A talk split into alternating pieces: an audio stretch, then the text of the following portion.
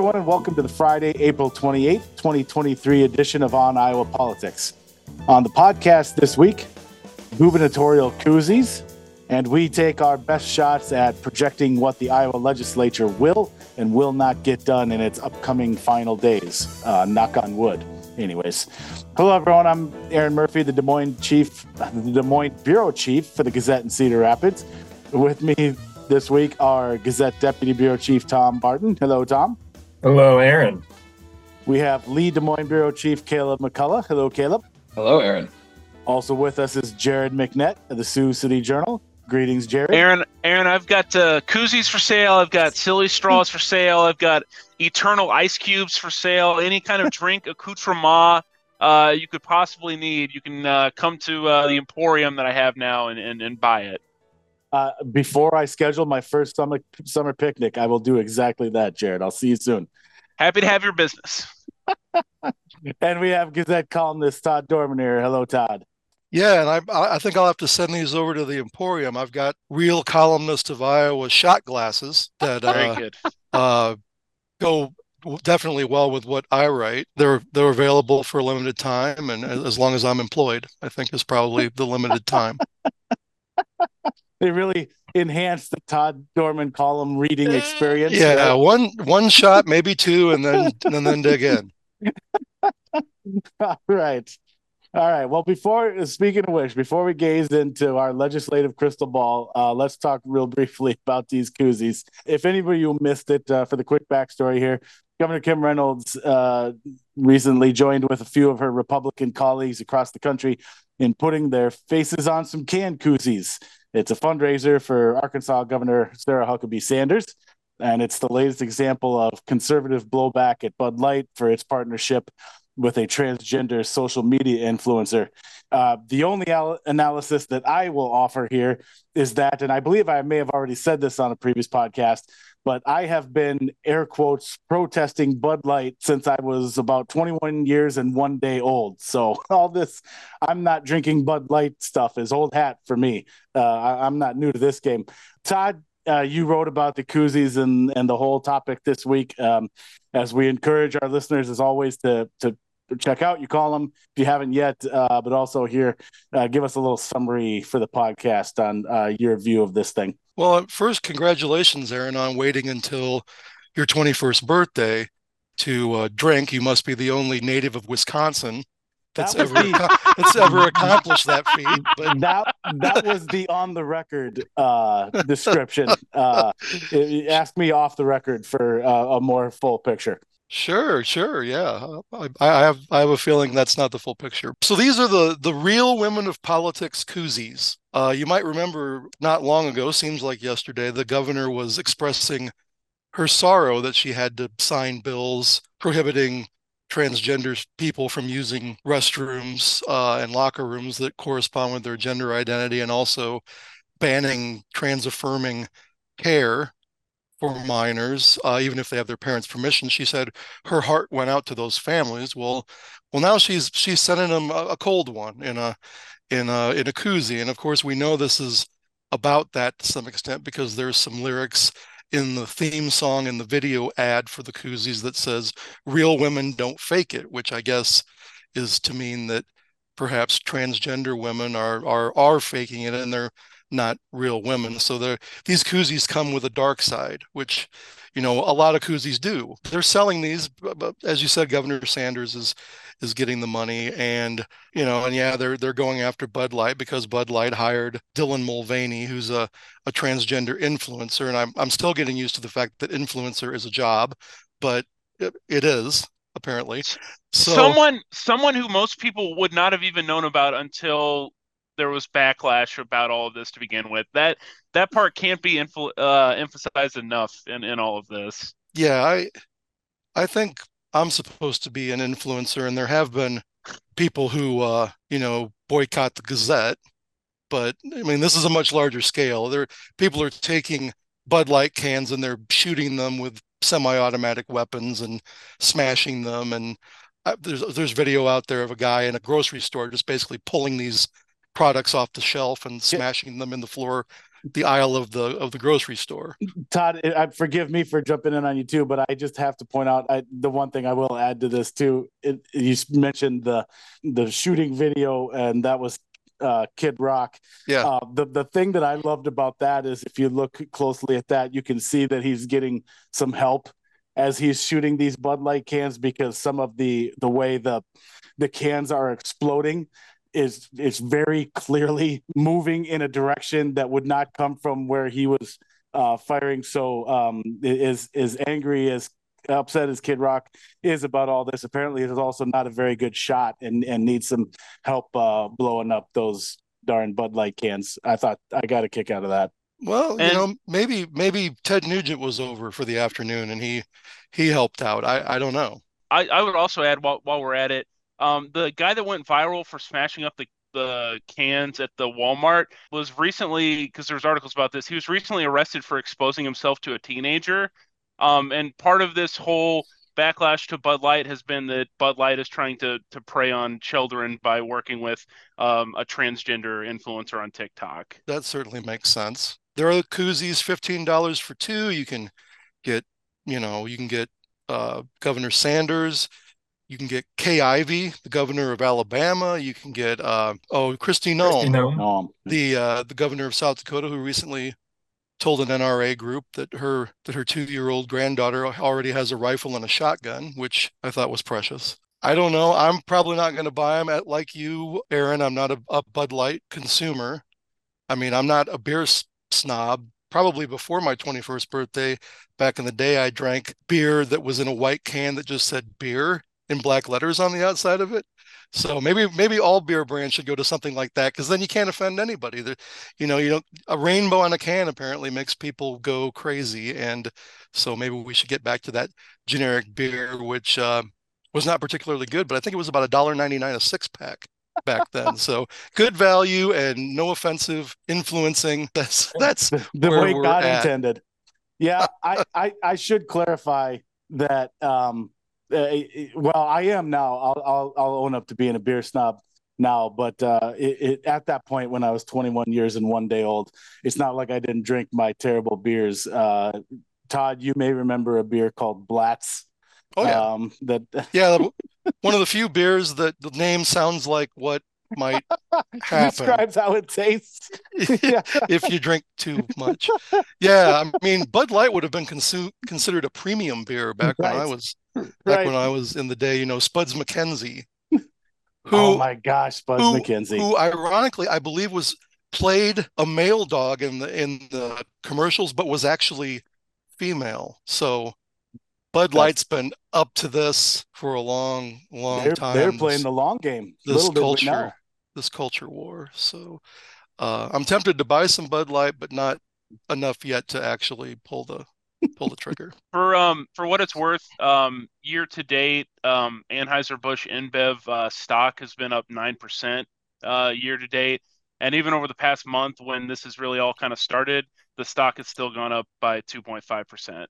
So yeah, look, and this is uh, not making any kind of commentary, just an observation. All of these uproars and quote unquote yeah. protests, I, I, don't know one that's actually had an impact. Well, yeah, yet.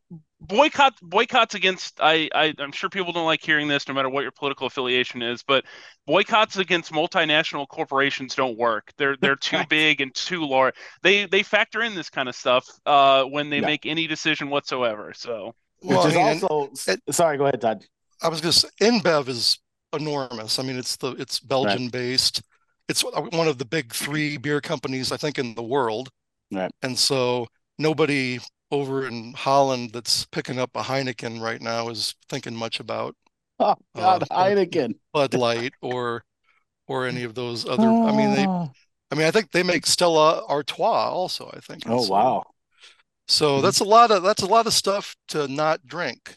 I mean, if you're going to go down the whole list, and I don't notice anybody lashing out at Bud Busch Light, but that's also made by Anheuser Busch InBev. So, uh, so yeah, the boycott. You know, you're gonna have to start drinking uh, IPAs or something. Hey, us us uh, port and stouter drinkers, welcome you on board. Nothing like nothing in the summer like finishing mowing your lawn with a big old mug of stout. That's fair. That's, it does get tougher in the summer. I'll give you that. All right. Let's get ourselves back on track and back under the golden dome of wisdom here, where all signs are pointing to adjournment, sine die of the 2023 session sometime this coming week. And now that I've said that out loud, if it doesn't happen this week, all of my colleagues in the State House Press Corps, including those uh, present on this podcast, feel free to give me one. I'll, everybody gets one good solid punch on my arm. Uh, I think that's fair because it, it will obviously be my fault for just having jinxed it. Um, but before that happens, um, there are some pretty significant policy proposals that are still blowing in the legislative breezes. So I thought this week, uh, what we could use the rest of the, our time here on the podcast um, is just uh, open this thing up and have everyone give us their best predictions and educated or otherwise. In some cases, we'll have some intel that will will tell you and why we think this may or might not happen, and sometimes we may not. And we'll and we'll tell you then too that we're just taking a shot in the dark. Uh, but on whether these big bills will get done before the session ends, again, presumably this week. So I'll give each topic a, quick setup uh, to remind everybody what we're talking about, and then I'll just let everybody jump in and tell me where you think the bill will pass the legislature. Um, so tell us what you're hearing or, or what your gut is telling you. And let's start with property taxes. House and Senate Republicans have both passed bills off their respective chamber floor that they have the same ultimate goal of reining in property tax increases. But the hitch and the giddy up here is that their methods uh, that they deploy are, are pretty significantly different. And if uh, they're going to pass something this session, they're going to have to agree on a compromise bill, uh, which isn't a meet in the middle kind of thing either. That's the other part of this. They kind of have to choose which way they want to go about this. One side's going to get their way and the other's not. So, will property tax bill pass this week? Uh, uh, who, who wants to tackle this one first? I guess I'll jump in here uh, with the caveat that um, I uh, was not able to participate in um, the uh, gaggle with House Speaker Pat Grassley on Thursday.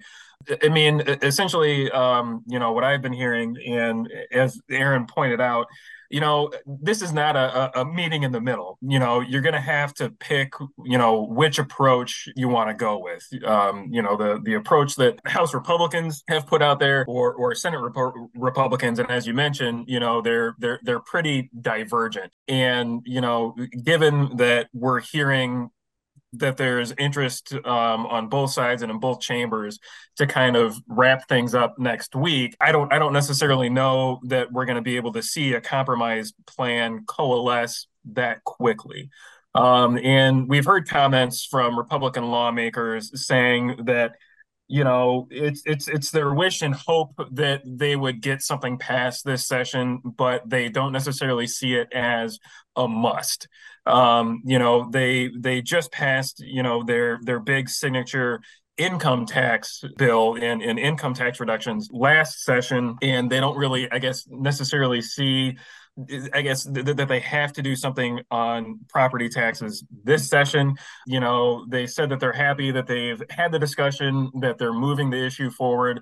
You know, they've kind of put their markers out there um, for for what they want to do with property tax reform, and are happy to punt this to next year, which you know, is an election year, so it, it's favorable. It works out for them for for House Republicans to try and get something done. You know, move something on this um, during an election year um, when they're asking, you know, voters to send them back um, to to the golden dome of wisdom. That's my yeah, take. So I I think that's all smart, and the the, the only thing I will add to that and, and you mentioned, and I was in the gaggle with Speaker Grassley, and I also talked to Dan Dawson, uh, the Senate's um, tax policy chairman. They still are striking a hopeful tone. They still very much want, and I, I, I don't know, Caleb, correct me if I'm wrong, because you're in that gaggle too. Borderline said we kind of got to do something this session. But at the same time, every time I talk to, especially among the rank and file about these bills, and this even includes Democrats, each chamber really likes their bill the best. I, I'm still waiting to hear that willingness to to to find an agreement on something. And like I said, that I, this even includes when I talked to uh, Zach Wahls and Jennifer Konfrst, the Democratic leaders in the House and Senate about it. They each said they like their chamber's bills better.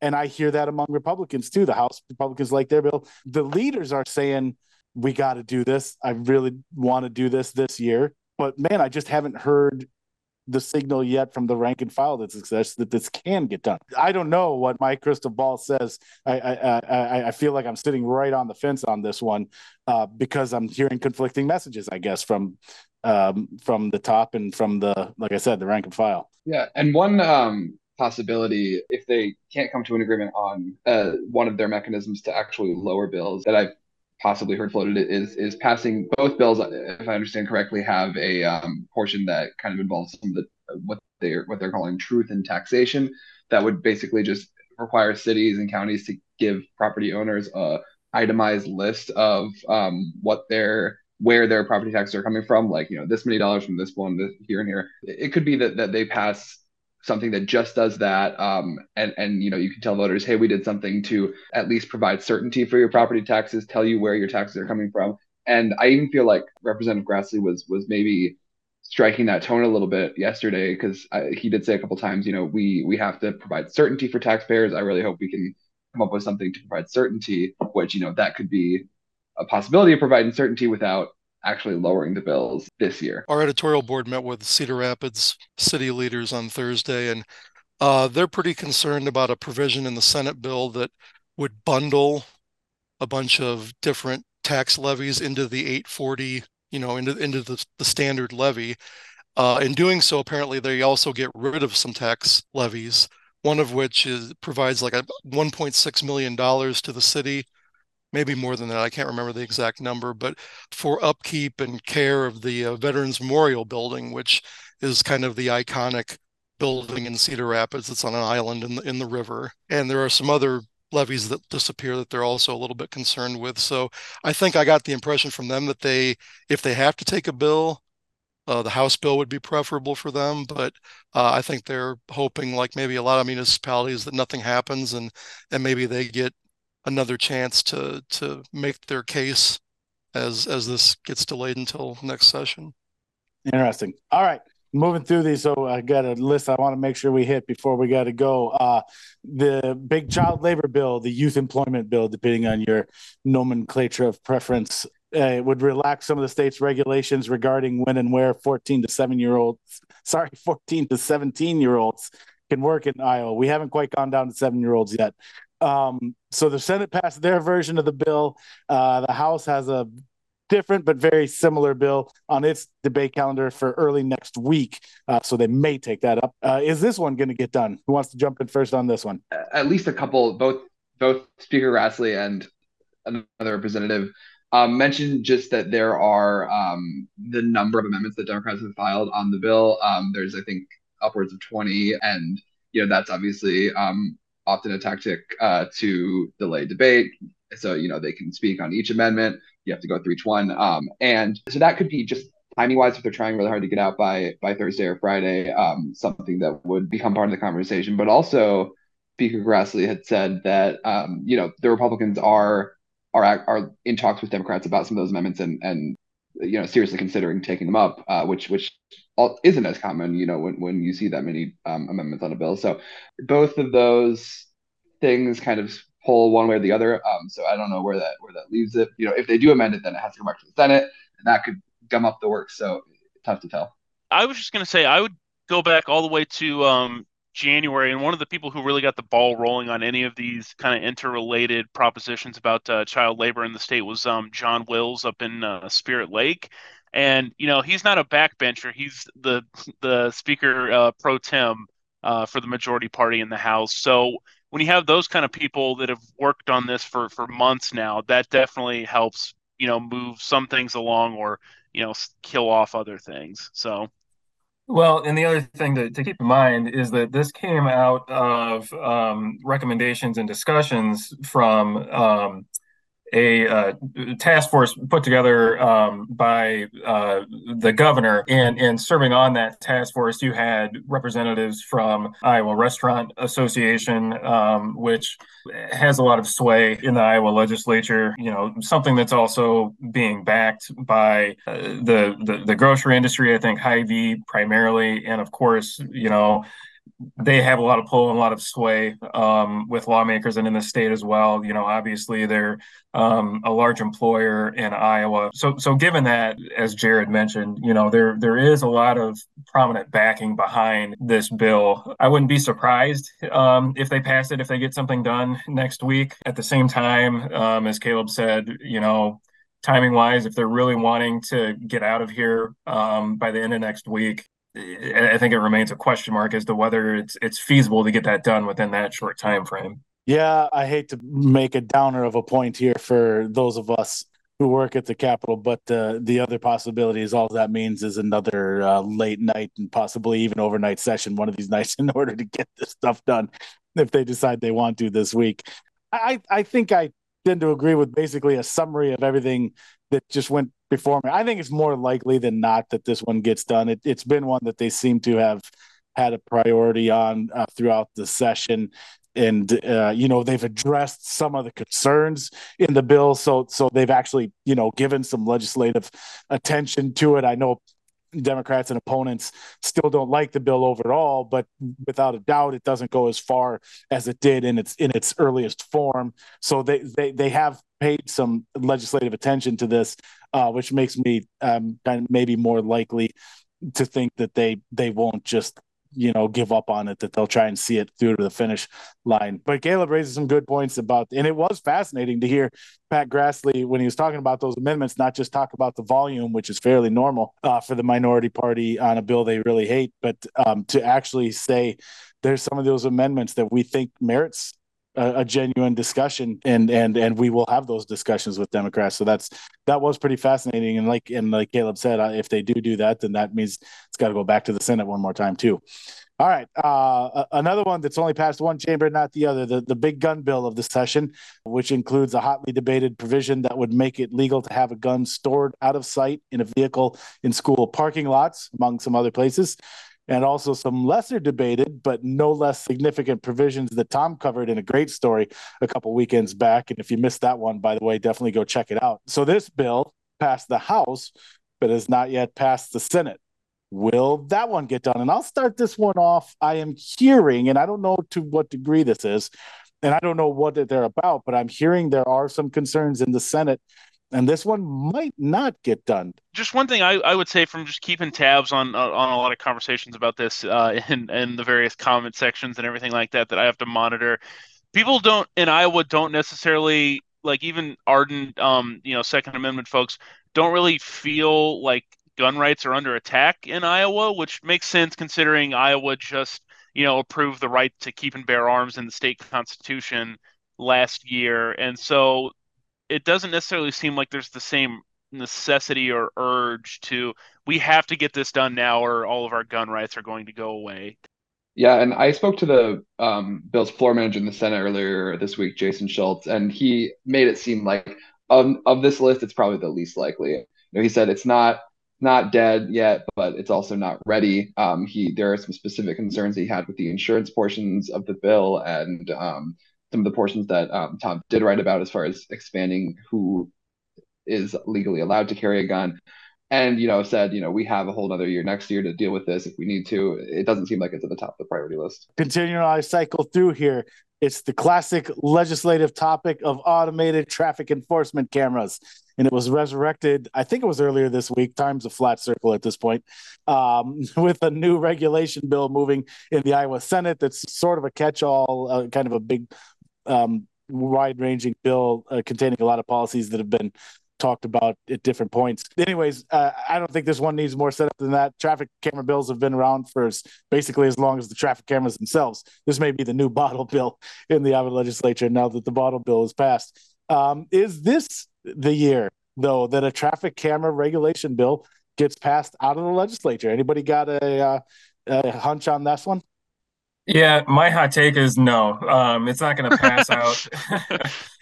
yeah, uh, it's it's not going to pass out this year um, because as as we mentioned, um, they're they're wanting to wrap things up. You know, if not the end of next week, um, you know, certainly the following week, and they've still got um, a bunch of meaty things on their plate to get done to try and hammer out. And there are other things at the top of the priority list that they want to try and get done that we've already discussed and talked about. Um, traffic cameras falls toward the bottom of that list, as you mentioned.